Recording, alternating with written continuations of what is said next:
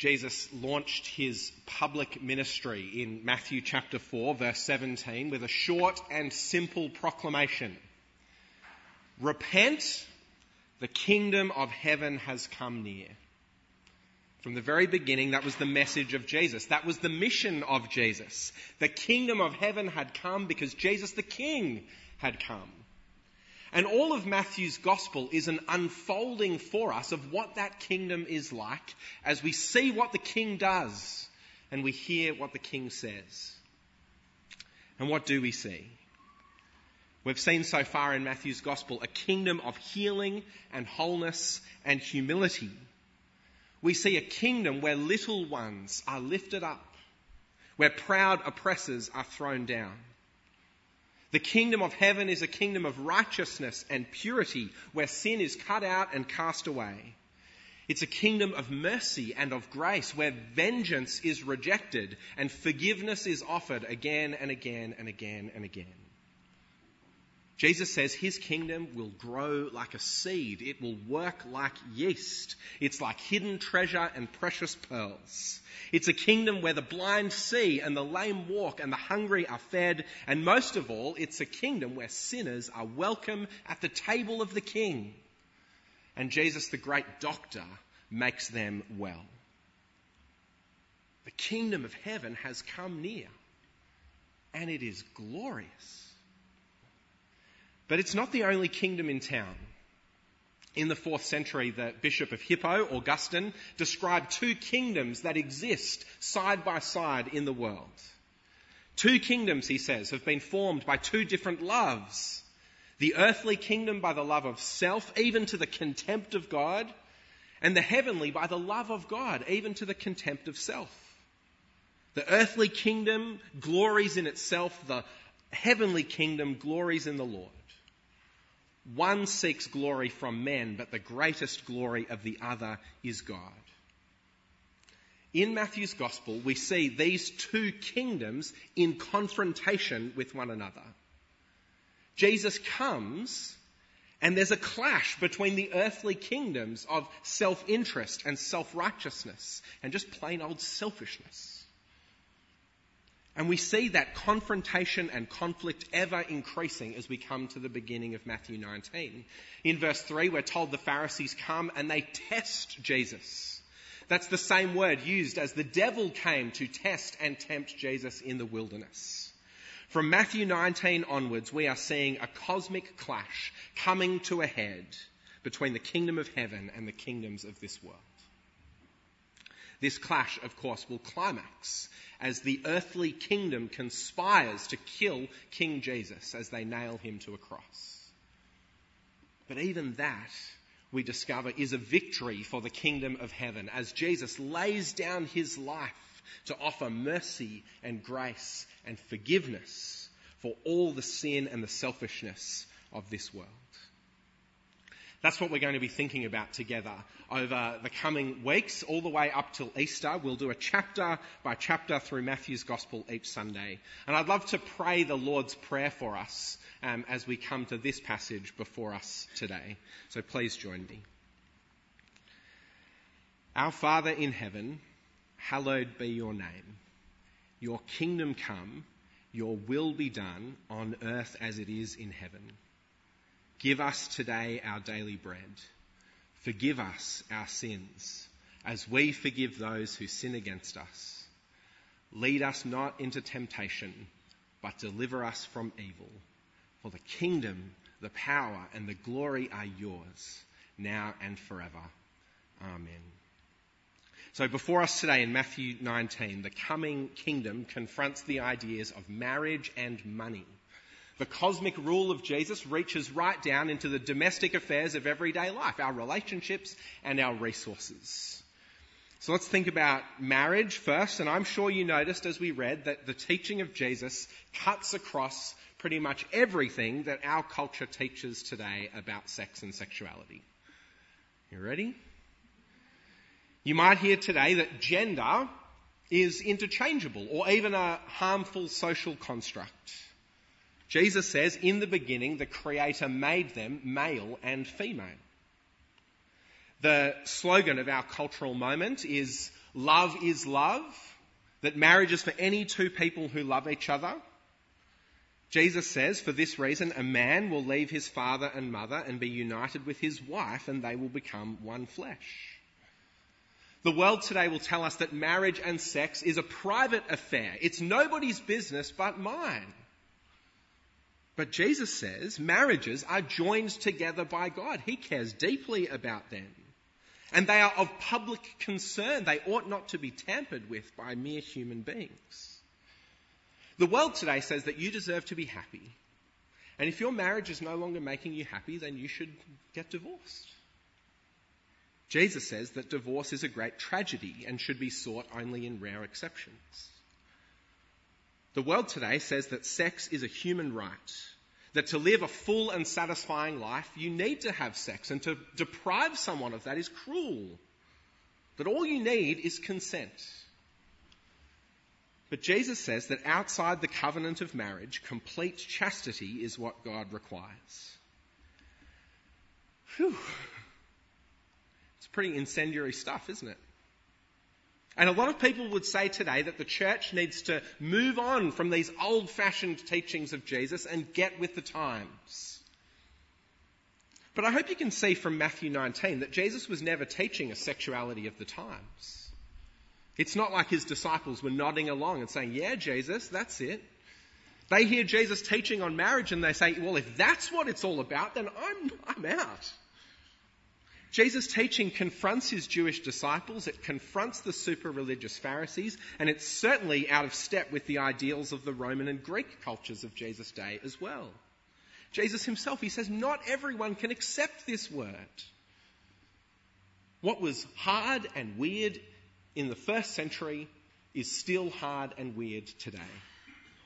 And from the outset, a Christian view of sex and sexuality has always seemed to come from another place and another time. And so we ought to entertain the possibility that our culture, our highly sexualized and individualized culture, just might not have it all figured out when it comes to sex. And perhaps Jesus is the one person who speaks sexual sanity into a sexually confused world. Now, that doesn't make the teaching of Jesus any less hard. Still weird, but that would make it good. And so today I want to draw our attention to three aspects of Jesus' teaching which are hard and weird, but are very good. So, firstly, the teaching of Jesus in Matthew 19 restrains male sexual dominance. That, I believe, is the revolutionary heart of what Jesus teaches here. Because if you were a first century Roman male, there were really no limits to your sexual expression. It's telling that there is no Latin word for male virgin. It's just a total category error. Men were expected to express their sexual desires, and women and slaves and even children were expected to meet them. Now, the Old Testament, of course, held men to a much higher standard. Jesus does, after all, refer back to Genesis, the first book of the Hebrew Bible. But even in Israel, men had claimed for themselves a greater sexual liberty, often at the expense of women. That's what the Pharisees had done with the command of Moses from the book of Deuteronomy. Moses gave permission for divorce, and the law abiding Pharisees, they took it and ran with it. What's the question they ask? Is it lawful for a man to divorce his wife for any and every reason? Any and every reason? That's pretty broad, isn't it? These Jewish men had latched onto a law and taken it as license to ditch their wives on a whim. And in that culture, that would be terrible for a woman to be abandoned in that way. These religious men were using a good law from God as a cloak for their own wickedness. They had figured out that they could be as free as a Roman man and they could claim it as righteousness. But Jesus calls it what it is a perverse failure to live according to God's will. That's why he takes them back to the beginning in Genesis 1 and 2, to the way that God made marriage and sex, the creation of this one flesh union between a man and a woman. And when Jesus speaks of one flesh, he's describing two things that have to be held together. There is a union of bodies that happens in sex, and there is also a union of lives that happens in marriage. And those two things can't be torn apart. The one flesh act of sex belongs in the one flesh relationship of marriage. What Jesus teaches ought to be the death of casual sex and of careless divorce. I want to say to the young men among us today, or any man who is not married, unless you are willing to commit your whole life to someone, to give them all of yourself, then you have no right to their body. To the married men among us, your wife does not exist to gratify your sexual desires. Together with your wife, God intends for you to serve each other and to move out to serve the world together. Now, of course, the same applies to unmarried and married women as well, but Jesus' teaching is meant to curtail male sexual behaviour in particular. These are the men he's speaking to here. There's a guy called Joseph Henrich. He's an evolutionary biologist, and he's written about what has made the West such a unique culture. And he puts his finger on Jesus' teaching about marriage as the thing that has transformed our world. He puts it quite evocatively. Jesus' teaching, by establish the, establishing the institution of monogamous marriage, reached down and grabbed men by the testicles. Jesus says men cannot use women to satisfy their own desires and then discard them when they are no longer required. He calls men instead to self control, faithfulness, commitment, and service. And if you're not up for that, then sex is not for you. That's what Jesus teaches faithfulness within marriage, chastity outside of it. Some people would call that narrow. I want to call it exalted. Sex is not a plaything. Jesus says sex is a sacred thing, a gift given by God to bind a man and woman together so that they might love each other faithfully and serve the world fruitfully. Sex is a holy fire, and handled rightly, it can radiate beautiful warmth and light into the world. But isn't our world discovering that when it is handled carelessly, it is a dangerous and destructive thing? It is a good thing that Jesus restrains male sexual dominance. And then the second thing we need to say is that Jesus recognizes also the reality of sin. Jesus does proclaim the ideal of Genesis 1 and 2, but he's not blind to the fall of Genesis 3. Jesus knows about the hardness of human hearts, that stubborn resistance we have to listen to God and do what he says. And he also reckons with the fact that the whole world is scarred by the effects of human sin. Yes, God made us male and female, but some in this broken world are born as eunuchs. And some are made eunuchs, not by their own choice, but by the sin of others. Paradise, this is not. That's what Moses' command was always recognizing. The allowance for divorce was a gracious concession from God that sin can sometimes ruin a marriage beyond repair. That's no trivial thing. That is a great tragedy. And it's not to be seized upon and celebrated, it's a cause for sadness. It was not so in the beginning, Jesus says. But he recognizes that it is sometimes so now. And so he allows for divorce in the case of sexual immorality. See, sex is a good gift from God. When used rightly, it binds people together, but wrongly used, it becomes a sledgehammer which breaks a marriage apart. That sin can sever the one flesh union. In his letter to the church in Corinth, the Apostle Paul speaks about abandonment when one spouse just completely leaves another as that same thing, severing of the one flesh union. And I think the same could be said about persistent and unrepentant abuse. That kind of abuse defaces what God has designed. It denies and destroys the kind of union that God desires. And so I want to be very clear at this point. If you are here in this room tonight and you are in a marriage that is abusive and unsafe, this teaching of Jesus does not require you to stay in a place that is harmful and dangerous to you. And especially if your spouse takes a passage like this and uses it to say, you have nowhere to go, you can't leave, then they are playing the role of the Pharisees. See, that's what the Pharisees do, isn't it? They take God's good words and they twist them for their own self interest. That's what Jesus is standing against here. And here at St. Mark's, we don't want to be standing with Pharisees. We want to be standing with Jesus, lifting up the least and the last and the lost. And so if you take that very courageous step to speak to someone about that kind of thing, we want to take that very seriously. We will not dismiss you, but we will listen to you and we will help you. Um, you can speak to any of the pastors or the overseers. There are also some signs around the church that have other numbers. Please use those if you need to. Now, I also want to say that if you take a step like that, it doesn't mean that divorce is inevitable. Jesus recognizes the reality of sin, but he's not resigned to it.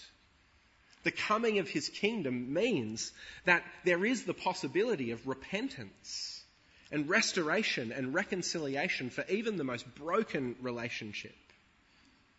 But that can't happen. It won't happen unless sin is brought into the light called what it is, confronted full in the face, and carried to Jesus to be healed. It is a good thing that Jesus recognizes the reality of sin. And then, thirdly, Jesus relativizes the importance of marriage. It's important to say that Jesus here is not teaching a kind of bland conservatism, you know, the importance and priority of the nuclear family. No, Jesus has a profoundly progressive vision that's not just shaped by the beginning of marriage, but the end of marriage. That one day, when Jesus' kingdom comes in all of its glory, marriage itself will pass away. See, when Jesus used the language of becoming a eunuch, he was not being needlessly provocative. He was deliberately calling to mind Old Testament prophecy. I think that's what he's doing, referring to the words of the prophet Isaiah we read this in Isaiah 56 from verse 4. This is what the Lord says. To the eunuchs who keep my Sabbaths, who choose what pleases me, and hold fast to my covenant, to them I will give within my temple and its walls a memorial and a name that's better than sons and daughters. I will give them an everlasting name that will endure forever. See, in the beginning, God said to Adam and Eve, Be fruitful and multiply. Through their one flesh union, they would fill the earth and subdue it. But with the coming of Jesus' kingdom, there is a new principle of fruitfulness that's not governed by sexuality, it's a spiritual fruitfulness. And with Jesus, there's the possibility of family, which is not bound to biology, but is governed as the gospel goes out to all the world. marriage is not everything. Marriage was always given as a picture of a greater reality, a signpost to the love of Jesus for his church. And now Jesus has come and that greater reality is here. And there is in the kingdom of heaven an intimacy and a satisfaction which far surpasses even the happiest human marriage. And that intimate union with God is freely offered to all who come to Jesus and trust in Him. And so, whether you are married, or not married or divorced, whether you feel like singleness is something that's been thrust upon you or it's something that you've chosen for yourself, Jesus promises true fullness, true fruitfulness to be found in faithfully following after him. Now, all of that is very hard to hear for our world today. It's very weird. But to those who know the love of Jesus, we know that it is very good indeed. That's the kingdom and marriage.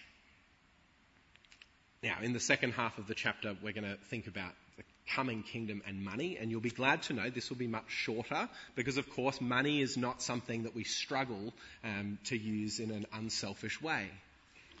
Haha, just a little joke. I remember going to church with my parents, and my dad would often say when we were leaving, oh, that poor bloke who had to make the announcement about money again. I think it's embarrassing and awkward these days to talk about those kinds of things. I think our culture has the same opinion about the activity in our bank accounts as we do about the activity in our bedrooms. Nobody's business but mine. I think that's what this young man thinks as he comes to Jesus. He's sincerely seeking eternal life. He wants to know God. He just doesn't think his money has anything to do with it. But Jesus brings the man's money right into the equation. If you want to be perfect, Jesus says in verse 21, go sell your possessions and give to the poor, and you will have treasure in heaven. Then come follow me. In this statement, Jesus shows how the man's attitude to his money reveals what he lacks. And I think he lacks two things. Firstly, he lacks a positive love of his neighbour. See, Jesus' command, did you notice, is not just give away your things, it's give it to the poor.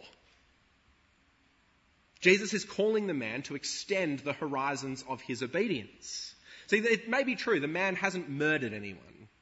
But has he used his resources to enhance the life of the people around him? So he may not steal, but is he freely and um, lavishly generous with what he has? He may honour his father and his mother, but does he really love his neighbours? And not just the easy to love neighbours, but the neighbours who are in the greatest need. God's commands are always driving to that fuller and deeper expression, not just refraining from certain acts, but positive and proactive love for other people. That kind of love is expansive and it's often quite expensive. And it's a love that this man lacks. And he also lacks a positive love of God. Notice that Jesus, in his list, leaves out the commands that have to do with our relationship with God. You shall have no other gods before me. You shall not make an idol. But that's the real question that Jesus now raises. Does this man really love God in that way? Or has his money subtly taken God's place? When push comes to shove, does he really want eternal life? Or is he satisfied with all of his stuff? Earlier in Matthew's Gospel, in the Sermon on the Mount, Jesus made a very emphatic statement. No one can serve two masters, he said. Either you will hate the one and love the other, or you will be devoted to the one and despise the other. You cannot serve both God and money. That teaching comes to life as this man walks away from Jesus. He needs to choose God or money. Tragically, he chooses money as his master. He gives up the glory of treasure in heaven in order to hold on to his earthly possessions. His love of self has led in the end to a contempt of God and a denial of Jesus. So, what does this man lack? In leaving Jesus, he lacks everything. Money can do for us many things, can't it? Izzy and I were just joking this week that our response is often, let's just throw cash at that problem. It's easier than, you know, taking responsibility or something like that. Money can make our lives easier, can open up possibilities. We can purchase solutions to our problems and some measure of security for our future. But Jesus tells us here that money cannot buy us entry into his kingdom. In fact, money is an obstacle that bars the way of entry. I didn't have a camel to test out what Jesus says, but a camel through a needle, that sounds hard. Now, don't you think all of this is particularly applicable to people like us who live in this time and in this place? Do we use our money for purely selfish ends? Or do we use the God given resources that we have to positively and proactively give life to people around us? Do we use our money to honour God, to build up His kingdom, or are we using all of our stuff to build little kingdoms of self? Has our money, have our possessions subtly taken pride of place in our hearts? Are we so used to buying whatever we want, whenever we want, that we deep down think that we can actually buy our way into heaven? Are we serving God or serving our money? Do we really love Jesus? Or are we more in love with our stuff? And if Jesus walked in that back door right now and said, People of St. Mark's, take all you have and give it to the poor, would we joyfully do what he says and follow him, or would we walk away sad? They're searching questions. It's no wonder that the disciples, again, are shocked. They were greatly astonished in verse 45 because, like the teaching of Jesus in regards to marriage, Jesus' teaching about money is extreme. Who can possibly live this way? We might wonder. Like the disciples, we should be asking whoever could be saved. Jesus' answer is pretty brutal. With man, this is impossible. He does not give us a glimmer of human hope that we can do anything for ourselves. But he offers us something so much better. The hope that God himself can give to us what we cannot earn or deserve. With man, this is impossible, Jesus says, but with God, all things are possible. We can't live this way, but Jesus can, and he has. We can't save ourselves, but Jesus can, and he has. And I just want to finish today by showing us how Jesus is the one good man who fulfills every demand of this chapter in order to give to us everything that we lack. See, who is Jesus? He is the true faithful husband. He remains faithful to us even in our unfaithfulness. See, all people have turned away from him and spurned his love, but he does not send us away or cast us out. As we read in Ephesians 5, Christ loved the church and gave himself up for her to make her holy, cleansing her by the washing with water through the word, and to present her to himself as a radiant church without stain or wrinkle or any other blemish, but holy and blameless. And Jesus is also the true eunuch who becomes a eunuch for the sake of the kingdom. See, as Jesus moves towards the cross, he gives up everything that the ancient world counted for manhood for the sake of establishing his kingdom. Jesus turns the other cheek instead of retaliating. He loves his enemies. He submits himself to torture and humiliating mockery. He is silent when he is charged in court. He gives himself voluntarily over to a shameful death on the cross. He gives up all the comforts and glories of family life. Jesus never marries. He never has children. He never enjoys the comforts of a home because he's pursuing the kingdom of his Father. And isn't it wonderful that right after speaking of eunuchs, Jesus is surrounded by children? He welcomes them and blesses them. And even today, Jesus' family continues to grow as people from every nation hear the gospel and respond with repentance and faith. And Jesus is the true rich young ruler who takes all that he has and gives it to poor sinners like you and me. 2 Corinthians 8 9 reminds us that Jesus, though he was rich, Yet for our sake he became poor, so that we, through his poverty, might become rich. This is the pattern of the gospel revealed by King Jesus. You lose your life in order to find it. Faithfulness is the way to fruitfulness. Giving up all things is how you gain everything. The last become first. It's death, then life, it's the cross, then resurrection. It's the impossible made possible through Jesus Christ. And so, dear friends, let us give up the way of weary striving. Let's abandon the meagre glory of self and receive the glory of King Jesus. Let's come to him like those little children, and the gates of heaven then will open up to us as wide as the arms of Jesus humbly ask for His blessing, He will gladly give it, and then you really will lack nothing.